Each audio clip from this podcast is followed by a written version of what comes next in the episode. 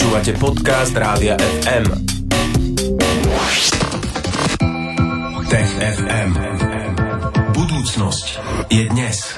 Pekné popoludne aj všetkým fanúšikom rubriky Tech FM. Je tu spolu s nami Tomáš Prokopčak z Osme. Vítaj, ahoj. Ahoj. Ahoj Tomáš, pekný deň ti prajeme. Dnes v Tech FM sa pozrieme na nedávny výbuch sopky Tonga. To je taký ten náš zjednodušený pracovný výraz, pretože je to komplikovanejšie s tým e, pomenovaním. No ale vraj, tento výbuch nám pomôže lepšie pochopiť Mars. Tak uh, dostaneme sa k tomu, že aké je tam prepojenie, ale povedzme si najprv, že čo sa stalo v tom Tichomori. Aj 14. a 15. januára vybuchla podmorská sopka, ktorá predtým vlastne spojila dva ostrovy a teraz ich znovu rozpojila. Ten výbuch bol veľmi veľký, ten prachoplynový hríb, ktorý vytvorila, ktorý sa dostal do atmosféry, bol taký obrovský, že keby sme to dali na mapu Slovenska, tak by prekryl prakticky celé Slovensko. No. Ja. Čiže ten výbuch bol jeden, a nie že jeden, bol asi jeden z najväčších, možno najväčší za posledné stovky rokov, akurát sa našťastie odohral v oblasti, že nikoho výrazne neohrozil. Uh-huh. Čiže asi sa netreba už pýtať, aká veľká to bola erupcia. Veľmi veľká. A bola to veľmi veľká erupcia a keď vulkanologovia odpovedali na otázku, aká veľká, aby sme si to vedeli predstaviť, tak keby sme si predstavili, že by takou silou silou vybuchla Poľana, tak by vlastne zrovnala zo zemou ten pyroklastický prúd z toho výbuchu celé stredné Slovensko. Už by neexistovala Banská Bystrica zvolená alebo Prievidza. Čiže taký veľký to bol výbuch. Mm-hmm. No a poďme sa pozrieť na to, že ako to teda súvisí s tým Marsom a s vesmírom. Na ten výbuch sa pozerajú vedci nie len vulkanologovia a geofyzici, ale pozerajú sa na to aj astrofyzici a teda výskumníci, ktorí sa normálne zaoberajú dejmi na Marse. Satelit osobitne totiž sledujú, čo sa tam deje, ako sa tam deje a ako to pripomína podmienky na Marse pred miliardami rokov. Totiž to zrovna dnes vyšiel výskum, ktorý hovorí, že pred tromi miliardami rokov na Marse ešte tiekla voda, boli tam rozsiahle oceány. My dnes na povrchu Marsu, ktorý už je vysúšený a studený, vidíme e, vulkanické pozostatky, ktoré vieme, že vznikli e, ešte za čias, keď okolo tiekla voda. Zároveň na Marse je nižšia gravitácia ako na na našej Zemi, čo dobre simuluje na našej Zemi more. Že e, veci, keď vybuchne sopka, sa šíria trochu pomalšie, pretože je rozdiel medzi výbuchom pod morou a podmorskou hladinou a na súši. No a preto výskumníci, ktorí normálne sledujú iné telesa vo vesmíre, sa teraz pozerajú aj na túto Hunga Tonga sopku. Uh-huh. A čo sa teda dozvedeli vedci a čo sledovali ešte konkrétnejšie nám to približ? Konkrétne sledovali to, ako vlastne ostrovčeky vznikajú a zanikajú, alebo ako tie útvary vznikajú a zanikajú. Už sme povedali, že kedysi to boli dva ostrovy, ktoré v roku 2009 a predchádzajúca explózia spojila, postupne vytvorila akýsi most medzi dvomi ostrovmi a že je výsledok eh, donedávna eh, ostrov Hunga Tonga.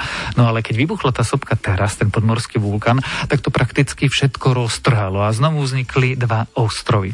No a výskumníci, keďže vedeli, že eh, výbuch nastane a vedeli aj keď pred rokmi rokmi nastali tie predchádzajúce, tak sme našimi satelitmi sledovali vlastne každý rok, čo sa deje. A vďaka tomu máme zábery celého toho priebehu, ako sa celá tá formácia za tie roky zmenila. No, tak si povedzme aj, že čo sa tam teraz deje a ako sa to menilo.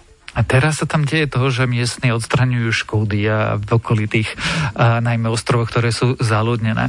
Ale menilo sa to, že najskôr to bola iba sústava takých drobných ostrovčekov. Ten dávnejší výbuch ich spojil a urobil jeden väčší ostrov. Tento výbuch ich zase rozpojil a vlastne časť tej súše rozmetal. Výskumníci zároveň vedia sledovať tú eróziu ako morská voda, vlastne tú tufovú horninu, ktorá je veľmi nestabilná a odmýva preč a ako sa tie ostrovy rozpadajú a zároveň, keď vidia tento dej tu, tak sa vedia aj zapozerať na ten Mars, zapozrieť sa, aké pozostatky tam vidíme dnes. A keď my vieme vlastne extrapolovať tých eh, vecí, čo sa odohrávajú na našej planéte, tak eh, im to pomôže vysvetliť, ako tie útvary na tom Marse vznikli, pretože fyzika je fyzika, chémia je chémia, procesy e, principiálne fungujú rovnako a tá výhoda je, že keď my vieme ten konečný stav, ktorý je na Marse a zároveň ten priebežný stav, ktorý sa práve odohráva na našej vlastnej planéte, tak ich vieme pospájať a lepšie porozumieť, teda jednak aká bude u nás budúcnosť, ale aká bola aj na Marse minulosť. No, zaujímavé, takže sme sa ocitli na našej planéte a takisto aj na Marse a o chvíľu sa posunieme ešte trochu ďalej, pôjdeme na Saturn, konkrétne na jeden uh, z mesiacov Saturnu. A čo sa tam udialo, čo je nové, tak to sa dozviete, ak zostanete s nami. Toto je TFM. Tech FM. Počúvate Rádio FM a keďže štvrtok a je niečo po 15. tak to znamená, že pre vás vysielame našu pravidelnú rubriku Tech FM, ktorú vám prinášame v spolupráci s Tomášom Prokopčakom z Osme. No a teraz sa budeme rozprávať o vode na jednom z mesiacov Saturnu. Je to pravda, čo vedci e, pôvodne chceli zistiť a čo nakoniec zistili? Tomáš. Vedci sa pôvodne pozerali na Mimas, čo je taký no, malý, je zhruba 400 kilometrový mesiac Saturnu, ktorý je len kúsok od jeho prstencov, čiže je to relatívne malé teleso, ale prvý mesiac, ktorý je hneď pri Saturne uh-huh. a ktorý sme objavili ešte na konci 18. storočia, taký ten slávny astronom William Herschel. No a oni sa chceli pozrieť, že ako to teleso je vlastne zložené. Ale v princípe sa iba plánovalo potvrdiť hypotézu, že je to veľký kus ľadu, ktorý je vytvarovaný takmer do gulového tvaru a ktorý obieha okolo tejto veľkej planéty. No ale keď výskumníci sa pozreli na dáta, ktoré ešte priniesla sonda Cassini, tak si zrazu všimli, že ten mesiac nemôže byť kus ľadu, ale to jeho mierne trasenie, mierne oscilácie dokáže vysvetliť iba to, že má rozsiahly podpovrchový oceán a to zrazu vedci zistili, že je teda veľký objav. Uh-huh, tak sa na to poďme pozrieť. Oceán pod povrchom, ako to zistili? Zistili to tak, že to teleso sa triaslo. Technicky sa každý objekt, ktorý obieha iný objekt, trochu hýbe, pretože tá gravitácia má vplyv a rozkývava tie objekty. No a asi aj e, z domu, z kuchyne vie, že keď máš e, vo fľaške e, ju máš tu, alebo ju máš prázdnu a keď máš vnútri e, vodu, tak sa trošku inak trasie, inak ju cítiš, inak e, má ťažisko a inak má zotrvačnosť. No a keď sa výskumníci pozorú cez teleskopy a sledujú tieto drobné odchýlky v pohybe toho telesa, tak vedia povedať e, nie presne jeho zloženie, ale vedia odhadnúť jeho hustotu a vedia si povedať, že no tak dobre, toto je kus ľadu, obrovský, ale predsa len kus ľadu, alebo no jediné, čo dokáže túto libráciu alebo tú osciláciu vysvetliť je, že tam musí byť nejaká kvapalina, teda logicky podmorský, podpovrchový oceán, ktorý sa ukrýva pod akousi krústou ľadu. Uh-huh. Čiže navonok kus ľadu, ale vnútri horúce srdce sa to tam roztápa, je tam oceán. Čo by to znamenalo, že Mimas má oceán, Tomáš? Všeličo možné. Jednak to, že nerozumieme dobre eh, telesem našej slnečnej sústave. Predsa len sme si mysleli, že teda telesa musí byť trochu väčšie a kedy si ešte pred eh, povedzme 20 rokmi sme si dokonca mysleli, mysleli že eh, podpovrchové oceány alebo teda tečúca voda vo všeobecnosti je veľmi vzácna. Napokon poznali sme asi iba našu Zem a tušili sme, že niečo sa možno, možno niekde odohráva.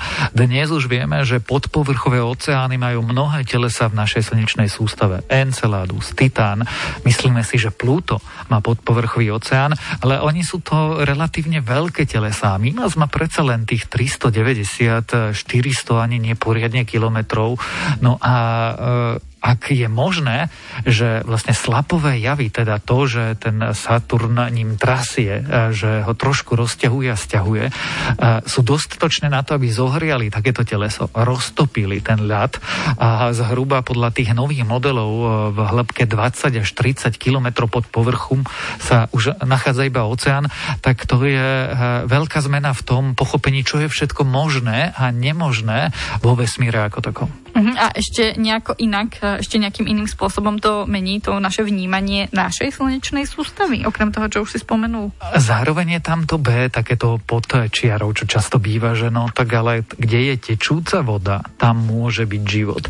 A ak tečúca voda je vlastne oveľa bežnejšia, ako sme sa domnievali, tak e, možno aj ten život by sa tam mohol ukrývať. My sa tam musíme ísť pozrieť.